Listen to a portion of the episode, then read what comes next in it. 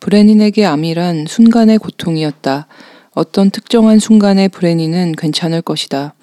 그러나 또 다른 순간, 가령 한 시간 후에 그는 고통을 느낄 것이다. 하지만 매 순간을 그 자체로 완성시키고 있을 뿐 그 순간들은 서로 아무 연관이 없다. 반면 나에게 암이란 순간의 고통이 아닌 시간의 고통으로 다가올 것이다. 암 혹은 다른 중병이 주는 공포는 연속된 시간에 걸쳐 존재하는 것이다.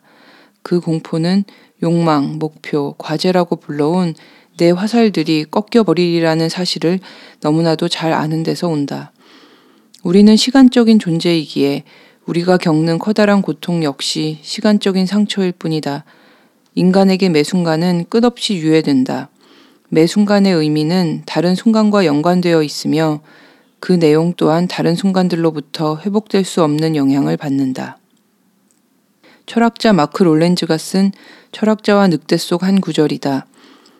여기에 등장하는 브레니는 마크 롤렌즈와 오랜 시간 함께 살아온 늑대다. 브레니는 암에 걸렸고 곧 죽음을 앞두고 있다. 그럼에도 잠깐 기적처럼 찾아온 고통 없는 순간 브레니는 숲을 지나 수로의 둑길까지 지침 없이 달린다. 병이 없던 때와 다름없이 우아하고 가벼운 활주다. 순간들을 연결하여 시간을 구성하는 인간이라면 잠깐의 고통 없는 순간을 브레닌처럼 즐길 수 없을 것이라고 말한다. 브레닌에게 그 순간은 죽음을 향해 가는 시간 속의 일부로서가 아니라 온전히 독립적으로 존재한다. 그 순간이 향하고 있는 끝에 버티고 있는 죽음을 떠올리지 않고 고통 없음을 즐길 수 있는 것은 늑대임으로 가능한 일이다. 어떤 의미에서 늑대는 인간보다 우월하다. 나는 종합병원의 수술실 앞 보호자 대기실에서 이 책을 읽었다. 3시간째 대기 중이었다. 수술을 받던 이는 내게 가장 가까운 사람이었고 그가 갑작스런 사고를 당한 뒤 한나절 반쯤 지난 시점이었다. 그 수술은 큰일일 수도 있고 그렇지 않을 수도 있었다. 전부 미래에 달렸을 터였다. 탈 없이 수술이 끝나고 회복된다면 두어 달 지나면 별일 아니라고 웃을 수 있을지도 몰랐다. 완벽하진 않겠지만 일상을 회복할 수 있을 것이다. 그러나 정반대의 경우가 가능성이 끝이 어디인지 모르게 열려 있었다. 다시는 이틀 전의 일상이 돌아오지 않을지도 모른다. 모든 게 나쁠 수 있었다. 괴로운 상상을 떨쳐보려고 습관처럼 가방에 쑤셔 넣었던 책을 펼쳤고 그게 바로 이 책이었다. 책을 뒤적거린 덕에 미래에 대한 몹쓸 상상이 지금 나를 지옥으로 밀어넣고 있다는 걸 알았지만 큰 도움이 되지는 않았다.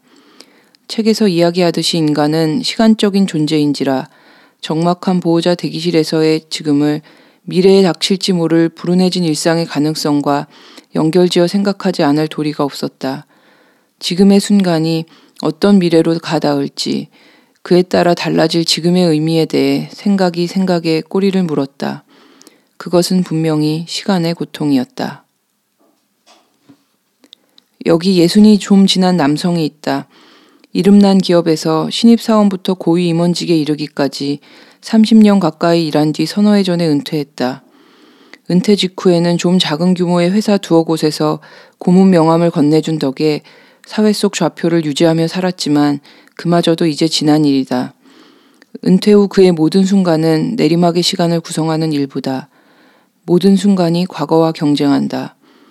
과거는 결코 회복되지 않을 것이다. 그의 지금은 과거와 이어지는 선상의 일부다.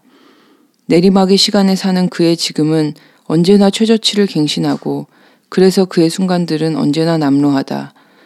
그는 끊임없이 과거를 소환하려고 분투한다. 과거의 의미를 부여하고 정체성에 닻을 과거에 둔다.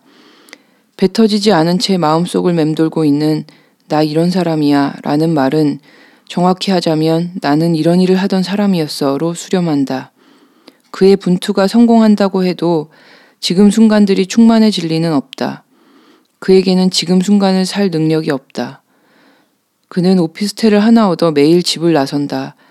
출근으로 시작하고 퇴근으로 맺는 하루의 꼴이야말로 그가 놓을 수 없는 최소한이다. 그 오피스텔의 1층에는 여느 오피스텔과 다를 바 없이 편의점이 하나 있다. 곧 있으면 서른이 될 청년이 편의점에서 밤마다 알바를 한다. 예순 넘은 그가 편의점을 지나 퇴근하고 두어 시간이 지나면 청년이 출근을 한다.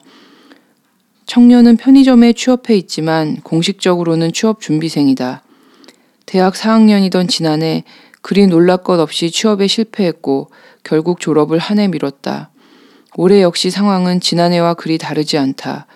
취업은 여전히 어려울 것이다. 청년은 지금이 어디를 향하고 있는지 막막하다. 막막함은 모른다는 데서 오는 것은 아니다.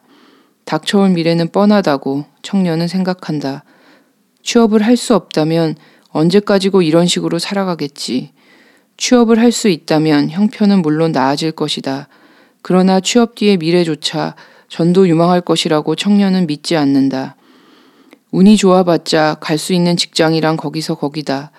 그중 제일 좋은 곳에 들어간다 해도 벌어들일 수입이야 뻔하고 그걸로 모을 수 있는 자산은 어떤 안정도 보장하지 않을 것이다. 부모가 더 이상 돈을 벌지 못하는 때가 온다면 그가 애써 머릿속에서 떨쳐내려 하는 그러나 닥치고야 말 미래다. 그리하여 서른이 갓 되지 않은 청년조차 내리막의 시간을 산다. 그의 지금은 미래와 이어지는 선상의 일부다. 그 미래는 어떤 경우의 수를 따져보아도 밝지 않은 것 같다. 돈 버는 부모와 함께 사는 지금이 어쩌면 그가 누릴 수 있는 최고치이고 그래서 그의 지금 순간들은 언제나 남루하다. 여기저기서 사람들은 끊임없이 시간과 싸운다.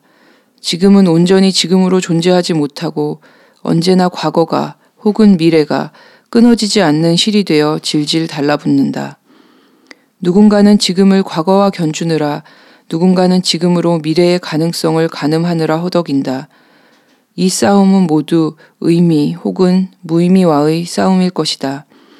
순간을 순간들의 연결 안에서 해석하고 그를 통해 순간의 의미를 부여하고 그로써 삶의 서사를 구성하고 나아가 자기의 정체성을 형성한다. 그게 늑대가 아닌 인간이기 때문에 누리는 행운이자 겪게 되는 고통이다. 지금 순간이 내리막의 시간을 이룬다고 해석될 때 이런 지극히 인간적인 인식은 고통 쪽으로 기운다. 그럴싸했던 과거는 돌아오지 않고 남은 건 내리막뿐이라는 고통 또는 그럴싸한 미래는 내 몫이 아니고 아차하면 지금보다 더 나쁜 쪽으로 미끄러져 내리고 말 내리막뿐이라는 고통. 지금을 즐기라는 온전히 현재를 살라는 잠언이 해법처럼 주어지기도 한다. 인간이 돼 늑대처럼 살라는 주문인 셈이다. 그러나 늑대처럼 사는 것이 인간에게 지속 가능한 해결책일 리는 없다. 인간이 늑대처럼 지금을 감각하는 순간이 물론 존재할 수는 있을 것이다. 그러나 늑대가 아닌 인간이 해석하지 않고 감각만 하며 일상을 산다는 것은 상상하기 어렵다. 인간은 해석하고 어떤 식으로든 의미를 부여하는 뇌를 갖고 태어난다. 그러니 이 내리막의 시간을 돌파하려 한다면 어떻게 해석하고 어떻게 의미를 부여할지 파고드는 수밖에. 흔한 방식의 사회 속 위계로 과거와 지금을 연결짓지 않아도 좋지 않을까. 전도 유망하지 않을 미래에라도 부여할 수 있는 의미는 있을 것이다. 어떤 기준에서는 내리막일 것이 또 다른 기준에서는 오르막일 수도 있다. 10년, 20년, 30년짜리 서사의 무게에 짓눌리는 대신 한 달, 6개월 혹은 1년짜리의 충만한 서사들을 이어붙이며 그 시간 안에서 남들만큼이 아니라 나름대로의 의미를 부여하는 것. 그것이 필연적으로 정신승리에 불과할지라도. 그러려면 우리에게는 다양한 이야기들이 필요하다. 각자가 들려주는 나름대로의 이야기들, 나름대로의 해석과 나름대로의 의미 부여들. 시간의 동물들에게는 그런 이야기의 역량이 필요하다. 글 재현주, 낭독 재현주